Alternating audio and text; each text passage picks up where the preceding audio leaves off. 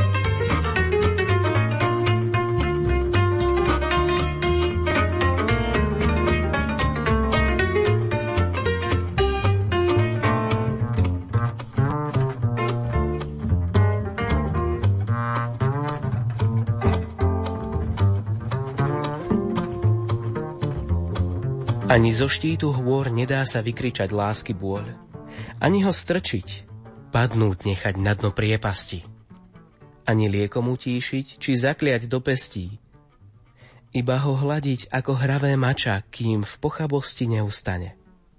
Kým sa do ničoty nerozplynie, ako hrča po údere. A čakať, že opäť zakvitne to, čo predtým zvedlo plané. A živorodo sa navrh vyplaví ako slnce, hrdo v hlávke púpavy. Venuje sa tvorbe poézie, šansónových textov či pesničiek pre deti. Je viacnásobným laureátom literárnych súťaží na Slovensku. Publikoval v zborníkoch literárneho klubu, časopise Dotyky a rôznych regionálnych periodikách. Človek, ktorý možno výzorom splýva s davom, jeho slová však z neho vytrčajú. Dnes je môjim hostom v literárnej kaviarni básnik Miroslav Kapusta. Ja som sa o tebe dozvedela vďaka jednej z tvojich akcií Ars Poetica, kde som mala možnosť aj sama účinkovať. A v tom čase som ale ešte ani len netušila, že nie si len organizátor, ale aj básnik. Presadiť sa v súčasnej dobe ako spisovateľ je ťažké a žiaľ viacerí vidia pred sebou len tento cieľ. Čo primelo k písaniu teba? U mňa to bolo celkom jednoduché. Tak ako každý literát, v prvom rade som začínal čítať. A tým čítaním, keď hovorím, tak mám na mysli čítanie od útlých rokov.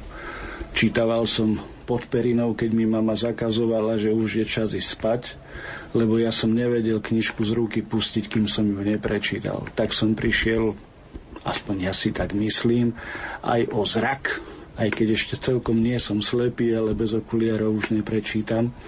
No a keď som prišiel do určitého štádia, tak ma napadlo, že čo keby som aj ja niečo neskúsil, tak som teda aj skúsil, pretože ako študent som bol členom vtedajšej našej dedinskej big bitovej kapely.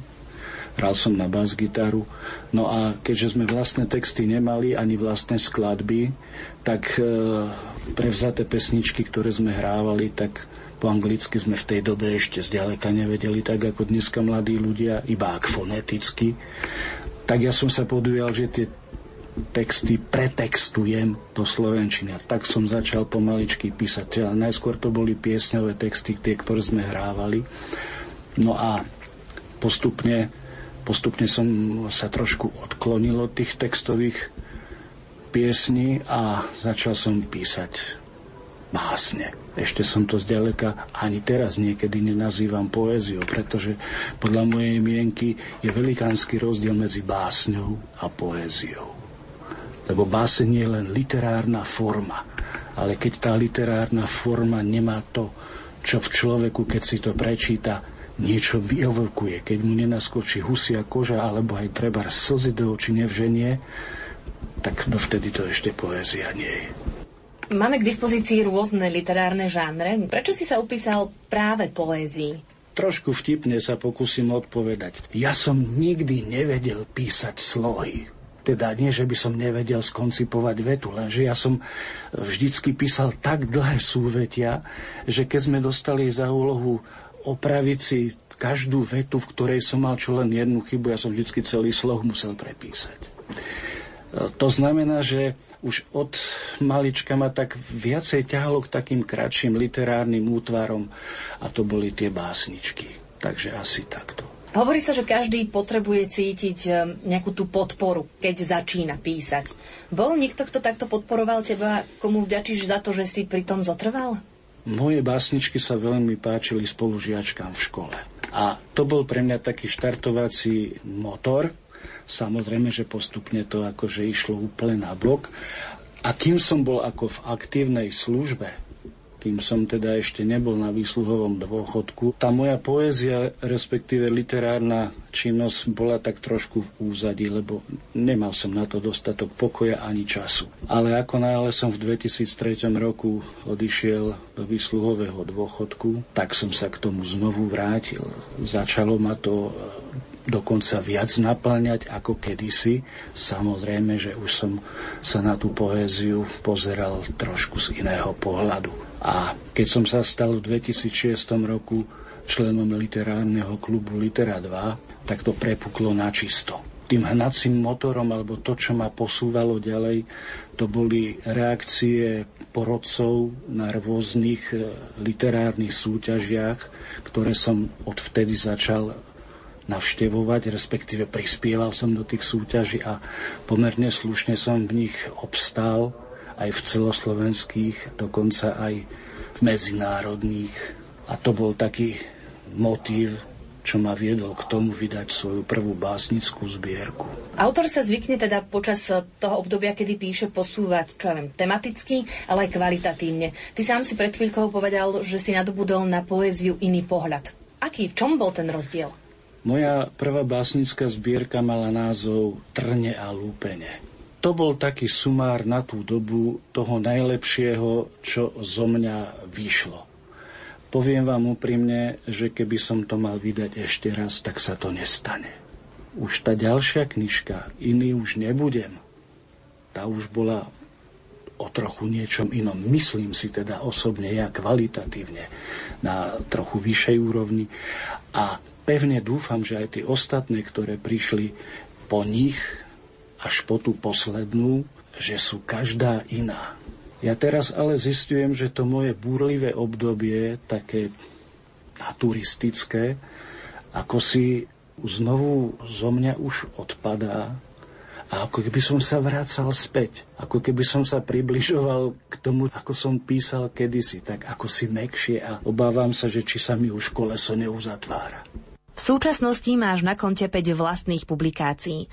Trne a lupene, ktoré sme tu už spomínali, iný už nebudem, nulová gravitácia, raz budú aj svetí z neba padať, no a najnovšia je Všetko je aforiziakum. Ešte ten prvý názov vo mne evokuje na jednej strane akúsi romantiku, na strane druhej realitu. Ostatné sú už však očosi jednoznačnejšie, ale predsa určite za sebou skrývajú nejaký ten iný význam. Ako poet tak treba v nich vidieť metaforu. V tej prvej trne a lupene ja si myslím, že je to dosť jednoznačné, že sa tam nepíše o kvetoch, ale že sa tam píše o akomsi boji dobra a zla, alebo medzi ľudských vzťahoch, alebo už ako by som to nazval.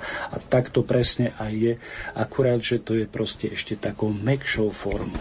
Keď som napísal ďalšie básne, ktoré som potom dal do tej druhej zbierky, tak už prebiehala Ars Poetica Neosoliensis, ktorú som v 2011 v máji začal a z nej som častokrát aj čítal na rôznych iných podujatiach a raz som dostal takú otázku, že prečo nepíšem o láske?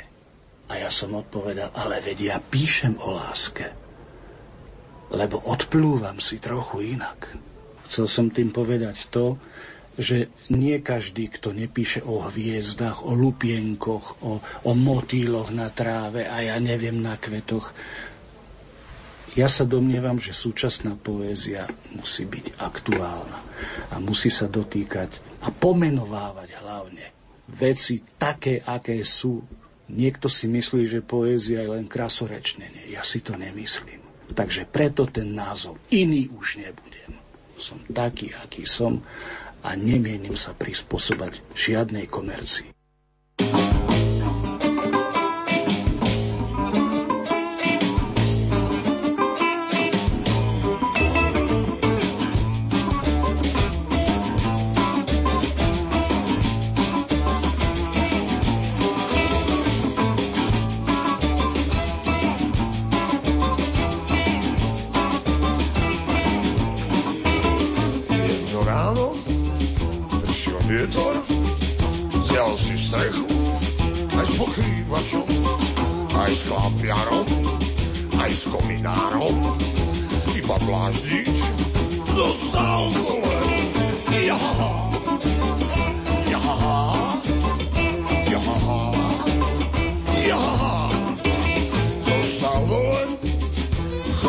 vážil, plúval na zem, bol vulgárny a kamaráti niekam letia a on tu na musí klačať. Jaha!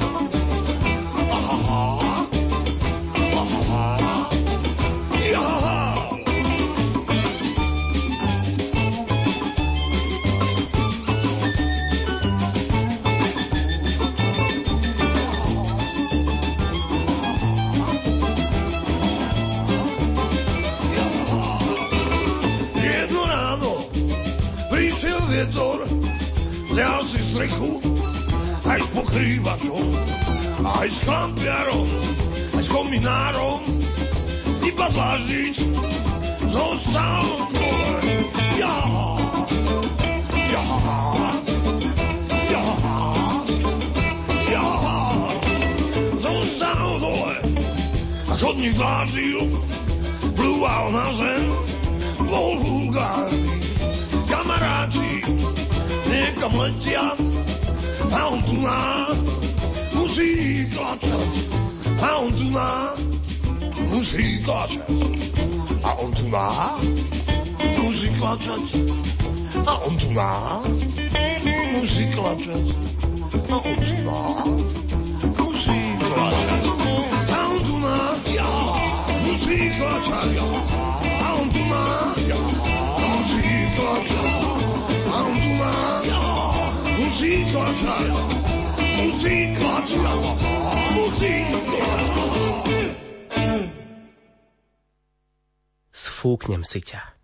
Vetrom do jesene zabalím a zhodím zo stromu brutálne krásne ako pometenú báseň, ktorú si si na ležanie. Tak si ma želaj. V tej hre o zobúdzaní daj si ma, sladko rozpusteného do čiernej kávy. Prilož k perám ako ružový list a ja sa ti rád prisním. Opäť. Z korzetu, kazety tela, kde si ma naspäť ukladáš. Od prvej do poslednej stanice, cez ktoré som s tebou neprístupne prešiel na červenú. Perím pri zabíjaní nevinnej holubice. Niektorí čitatelia poézie majú radi, keď je jednoznačná. To znamená, že nemusia za tými slovami nič hľadať a básnik im priamo povie, čo si osobne myslí. Aká je tvoja poézia? Je tá pointa taká jednoznačná, alebo ju skrývaš za slovíčka? Ja sa domnievam, že moja poézia je dosť zrozumiteľná, aj keď možno, že pre tú staršiu generáciu veľmi nie, lebo sú naučení na e, polopatistické romantické verše, školské teda, pretože dôkazom toho sú jednak aj tie ocenenia, ktorých sa mi dostalo, ale aj to, ako ľudia reagujú na rôznych čítačkách, e, keď im tie svoje básne nie že recitujem, ale čítam, pretože ja recitovať neviem a domnievam sa, že poézia by sa ani recitovať nemala. Poézia by sa mala prednášať. No a ľudia reagujú ľudia reagujú a ja to vidím, že to nie je niekedy potlesk len zo slušnosti, ale podľa výrazu tváre vidím, že, že zaberá, že zaberá. A hlavne, keď po vystúpení za mnou prídu jeden, dva, to bolo teda niečo tak to je pre mňa také ohodnotenie, že teda asi to ide správnym smerom. Hovoril si o tom, že staršia generácia možno tvojim veršom až tak nerozumie, lebo je zvyknutá na niečo iné. Áno. Má ale mladšia generácia záujem o poéziu, pretože častokrát sa hovorí o tom, že je príliš technologizovaná, nezaujíma ich nič vôkol. Má poézia ešte stále miesto medzi ľuďmi? To je dobrá otázka a ja na ňu veľmi jednoducho a veľmi rád odpoviem. Súbežne s tým, ako som rozbehol v Banskej Bystrici Ars Poetica Neosoliensis, tak som jeden čas aktívne pracoval na dvoch literárnych fórach internetových, kde stovky mladých autorov jednak prispievalo, jednak komentovalo texty iných. A ja som tam bol medzi nimi jeden z najstarších a tie reakcie, ktoré tí mladí ľudia tam mali na rôzne texty iných, mi jednoznačne dali za pravdu, že mladí ľudia dneska rozmýšľajú, že sa snažia neustrnúť na tom, čo sa kedysi len v škole učili. Horšie však je to s tým, že málo čítajú. Málo čítajú poéziu. Píšu síce to, čo si od srdca myslia, ale častokrát si nedajú povedať, pretože aj keď sa píše dneska vo väčšine poézia vo voľnom verši, mnohí to píšu iba preto, lebo si myslia, že je to jednoduchšie, ale to pravdou nie je. Veľa ľudí Veľa mladých ľudí dneska píše poéziu, ale málo ju číta. A tak je to aj vo všeobecnosti. Hosťom dnešnej literárnej kaviarne je básnik Miroslav Kapusta. S ním som sa už o múze rozprávala viackrát, no zaujímalo by ma, či sa niečo odvtedy zmenilo a preto sa spýtam opäť. Múza. Kam ju chodíš hľadať? Určite nepatrím k tým autorom, ktorí si raz, dva razy do dňa povedia, no, tak mám teraz dve hodinky času, idem napísať zo 5 básni. Tak toto u mňa nefunguje. Ja častokrát aj mesiace nenapíšem ani verš. Napíšem na kus papiera alebo už v poslednej dobe do počítača nejakú myšlienku, ktorá vo mne vrezonuje, povedzme počas chôdze mestom, alebo, alebo ja neviem, v prírode, alebo hoci kde inde. Alebo len tak mimovoľne ma v sne napadne. Vstávam, zapíšem. A keď tá myšlienka vo mne rezonuje dlhšiu dobu a neroztrhám ju na druhý deň, alebo nevymažem, to znamená, že stojí za to, aby som sa s ňou zaoberal ďalej a potom z toho niekedy vznikne báseň. Niekedy len aforizmus. Mám priateľa, spisovateľa veľmi dobrého a ten raz povedal takú myšlienku pri jednej z jeho čítačiek reku, čože je to vám básnikom, idete po ceste s autobusom a kým prídete domov, máte báseň napísanú. To je hrozné klamstvo. To je hrozný predsudok prozaikov. To takto nie je. Možno niekto napíše báseň, ale poézia to určite nie je.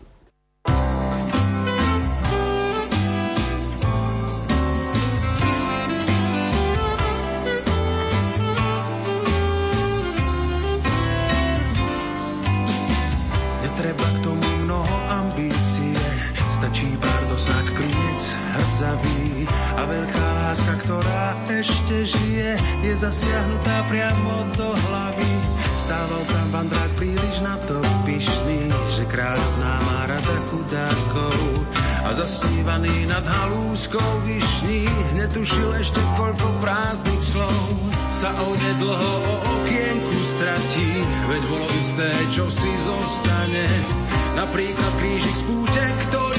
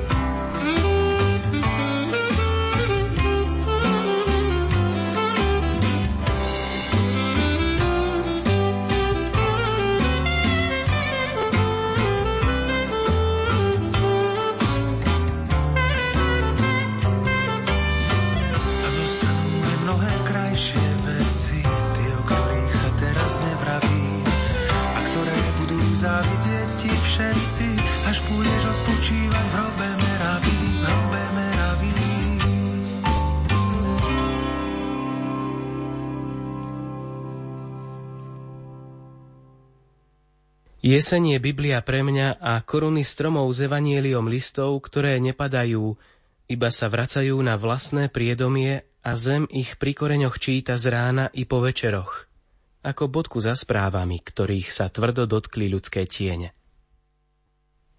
Stránku po stránke si ich čítam. Epištoly vo vlastných nesnoch. Ľudia vravia, že noc a stíšené svetlo prajú básnikom – ale medzi nami ja sa predsa nemám prečo skrývať. Ja mám vždy jasno. Sám som biely deň a rozpálené slnko vo mne výbušne vrie do tvárí i lupeňou chryzantém. Vraj mám pohľad s hĺbkou oceánu. Ale to on vo mne hladinou živo plieska, až po každé zrnko piesku v oku. Ľudia kráčajú oproti – Dlaňou ruky sa bránia a privierajú si viečka, iba že dnes chcem len teplom hladiť. Dnes neudriem.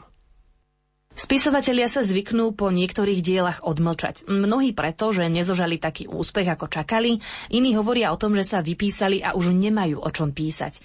Naozaj to takto funguje, že jeden deň viem celkom presne, tak o tom toto bude a na druhý deň je proste len prázdno? Ono je to tak vždy, keď niečo poviem, tak je to len moja vlastná skúsenosť. Nikdy si nedovolím rozprávať za ostatných.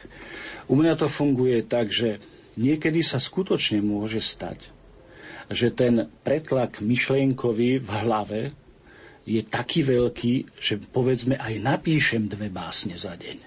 To je výnimočná záležitosť. Väčšinou to tak ale nie je. Ale zase na druhej strane, keď toto napíšem, tak som ako vyhorený úhol. Pahreba, z ktorej nič nejde.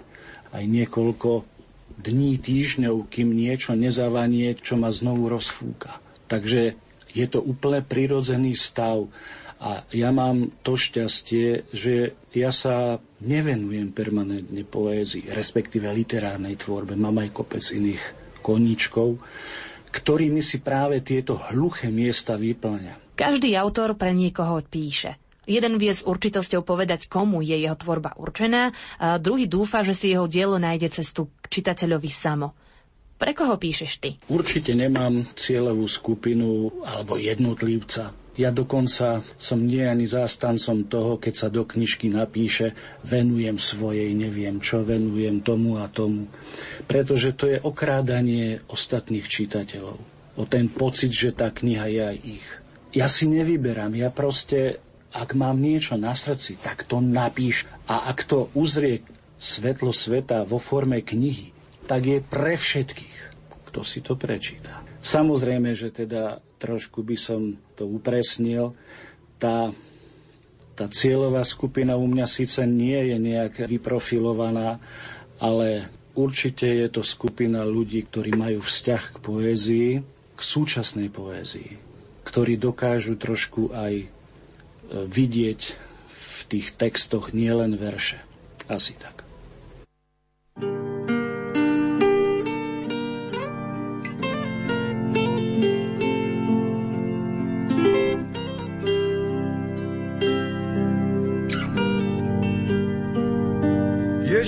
Spí a spí a spí zámek šípkový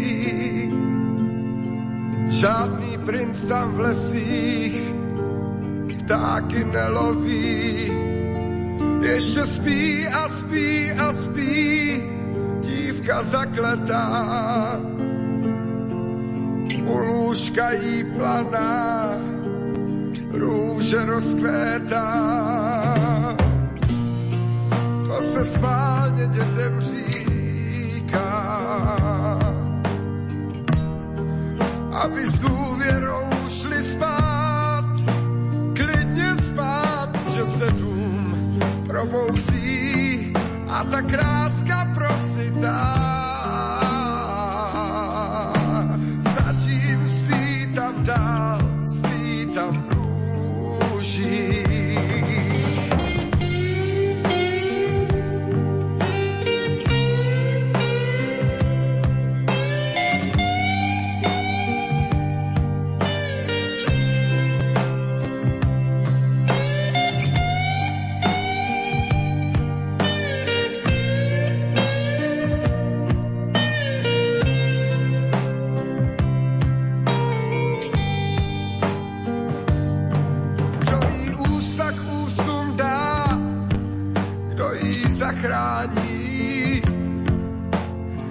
Kdo si dívku pobledlou vezme za paní, výjdi zítra za ní a nevěř pohádkám.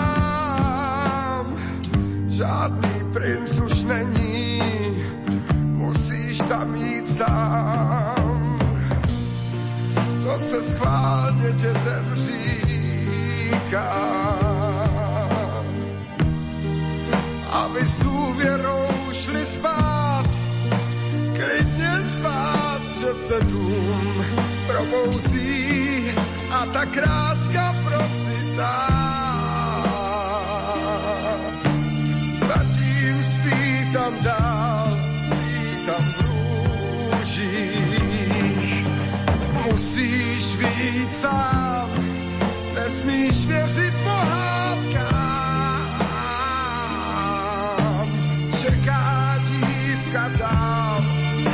Tam v růžích. Čeká dívka dál, spí tam v růžích.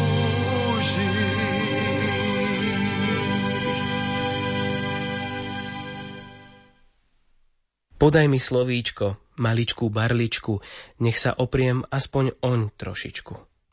Zaklínam nádej v zelenú halúsku a tú mi podaj. Nech sa pritiahnem k tebe bližšie, kúsok po kúsku. Alebo aspoň signál vyšli. Očko majáka, blikni. Veď som už blízko. Nech ma zbúrok prístavom priláka. Si autorom viacerých básnických zbierok a ja som ťa aj preto uviedla ako básnika, hoci viem, aký máš na tento pojem alebo na toto oslovenie názor. Prezraď ale aj našim poslucháčom.